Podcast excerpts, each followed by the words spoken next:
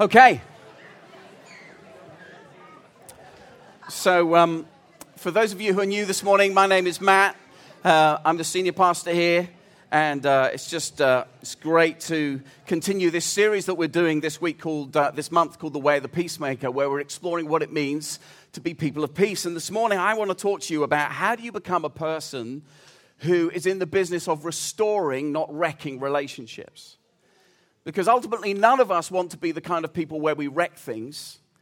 But actually, if we're not careful, that's exactly what we can do. How, how can we be restorers of relationship, not wreckers of relationship? Now, if that sounds a little bit heavy, then pause, don't worry. Let me bring you some good news, first of all. Does anyone want some good news? Okay, here's the good news. Check this out 136 days till Christmas. Come on now. Come, what? That is, I just, I thought you'd all be pleased. 136 days until, like, we celebrate the birthday of Jesus Christ who saved us.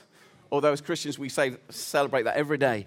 And, and in an Old Testament book, a prophet, a guy called Isaiah, hundreds of years before Jesus was born, in Isaiah chapter 9, verse 6, um, Isaiah talks about the kind of thing that Jesus is going to do and therefore the names that he's going to be called because of his actions. Uh, these famous verses that you can see that he's going to be called Wonderful Counselor, Mighty God, Everlasting Father, and the Prince of the Prince of Peace. God is the ultimate and the original peacemaker.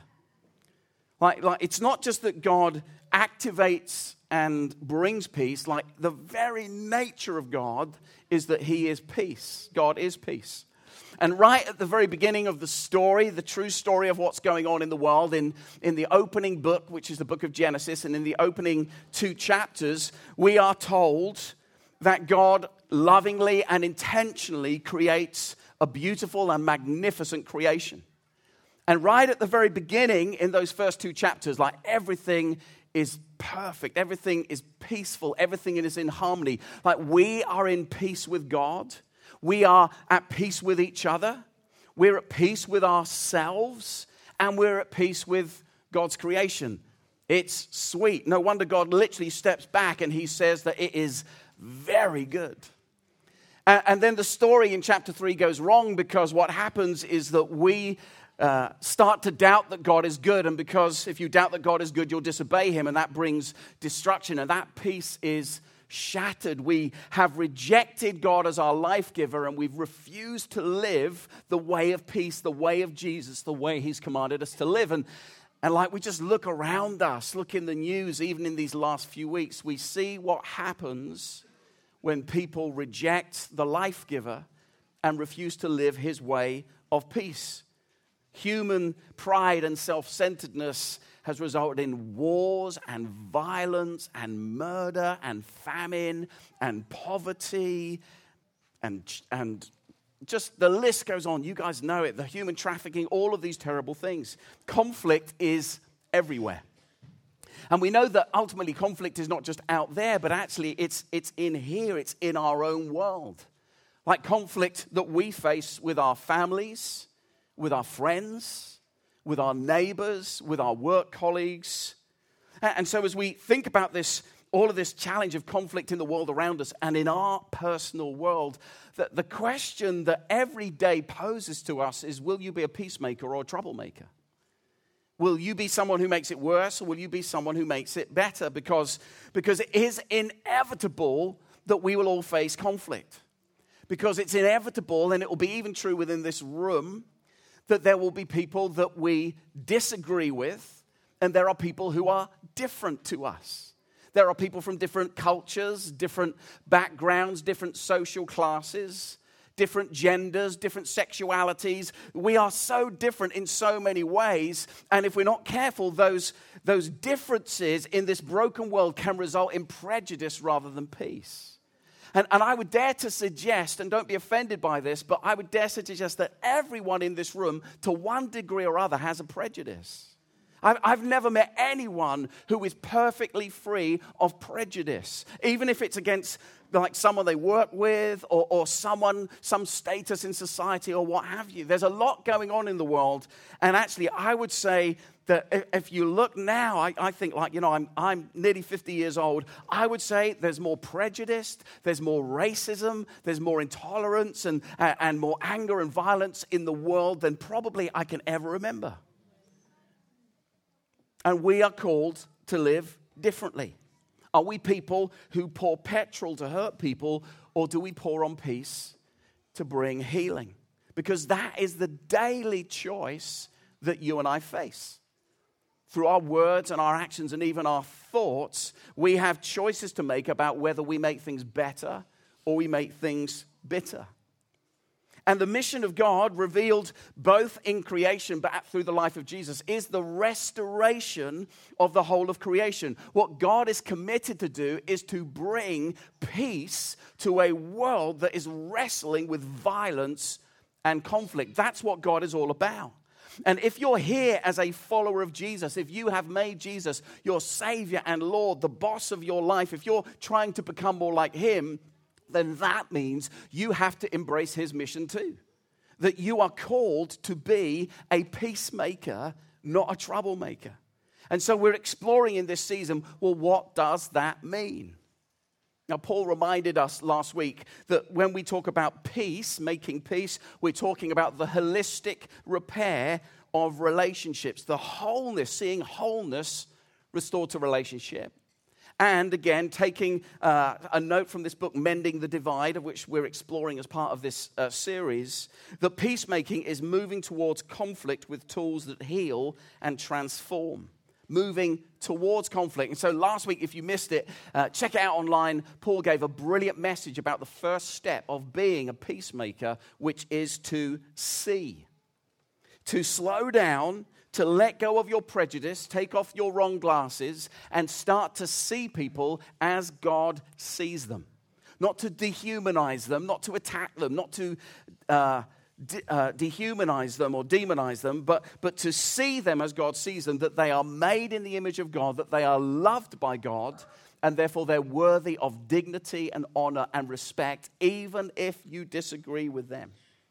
That actually, whoever we come across in our world our first response is that we see people first, not problems first. That we see people, not problems first. And so I want to talk about, just for a few minutes, the second action that a peacemaker takes. First, they see, and the next thing they do is what we're going to call immerse. That just as we heard, they step into the conflict for the purposes of understanding and healing, not for the purposes of winning.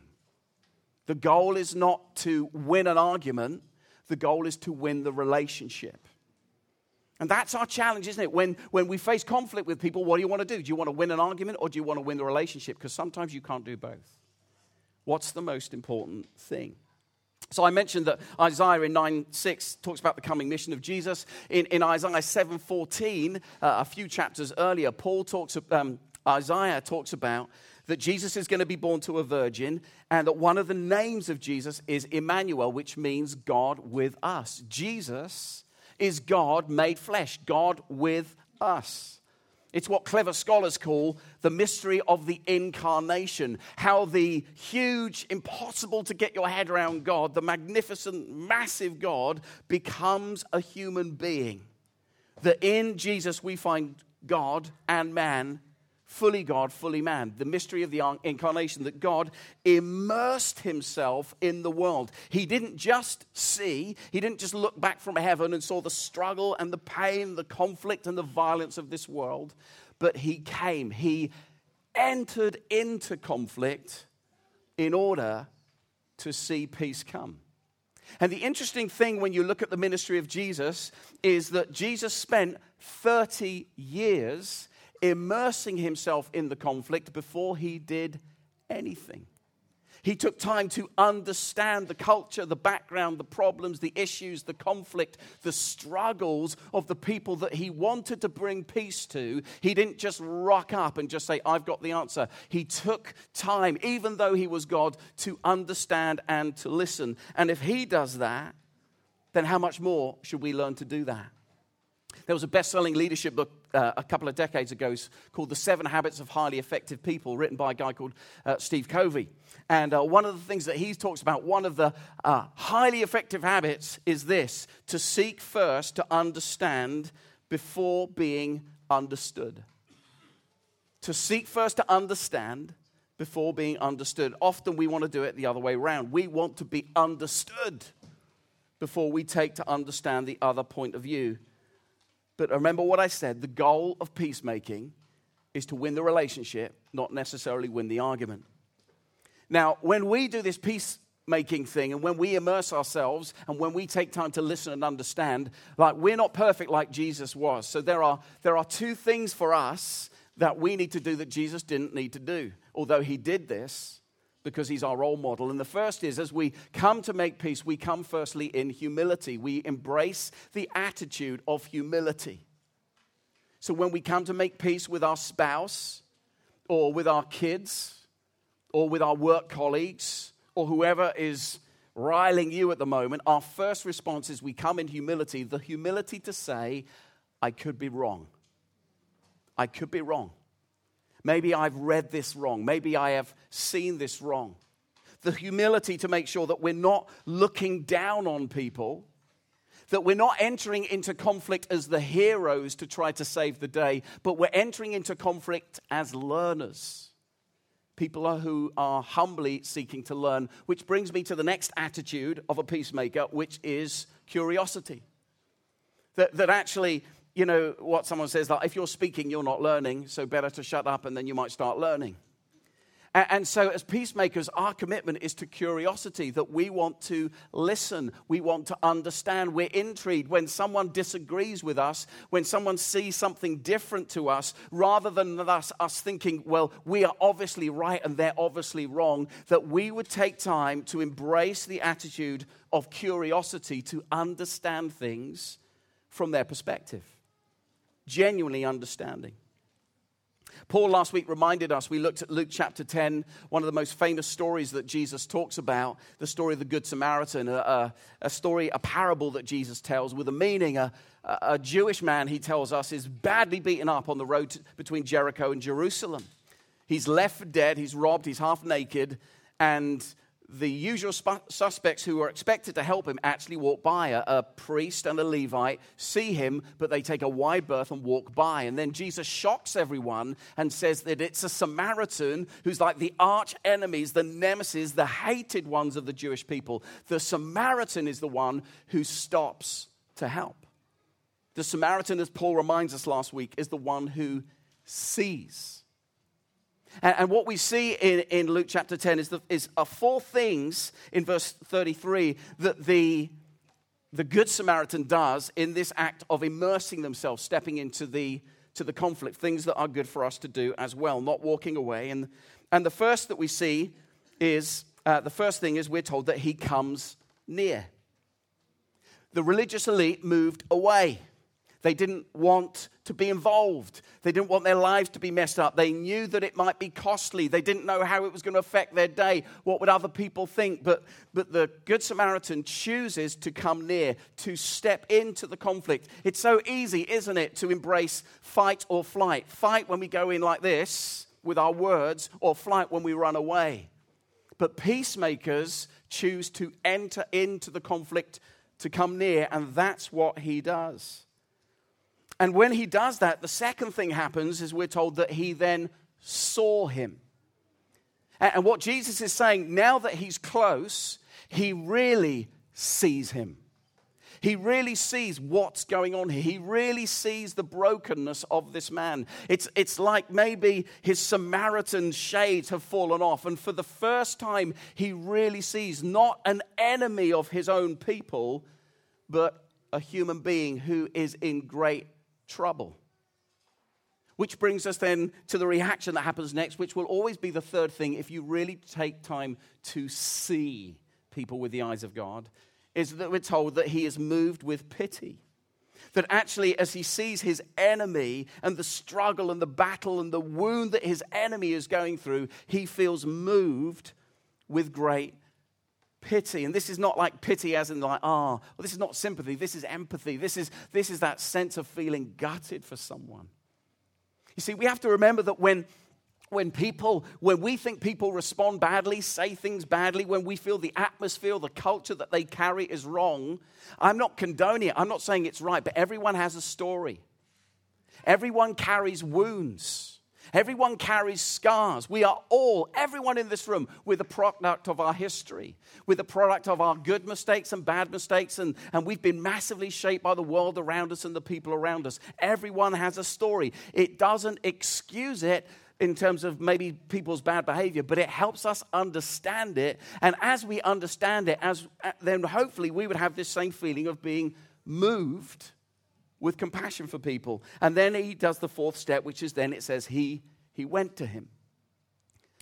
Because by this point now, he said, okay, my mission is not to, to, to just basically berate this guy and finish the job off. My mission is to, to care for him, to tend to him, to meet his needs first. And so we see these first things that, it, that those who embrace peacemaking, number one, they come near to conflict, recognizing the risks involved. Number two, they see what is truly happening. They seek to listen and understand the other perspective.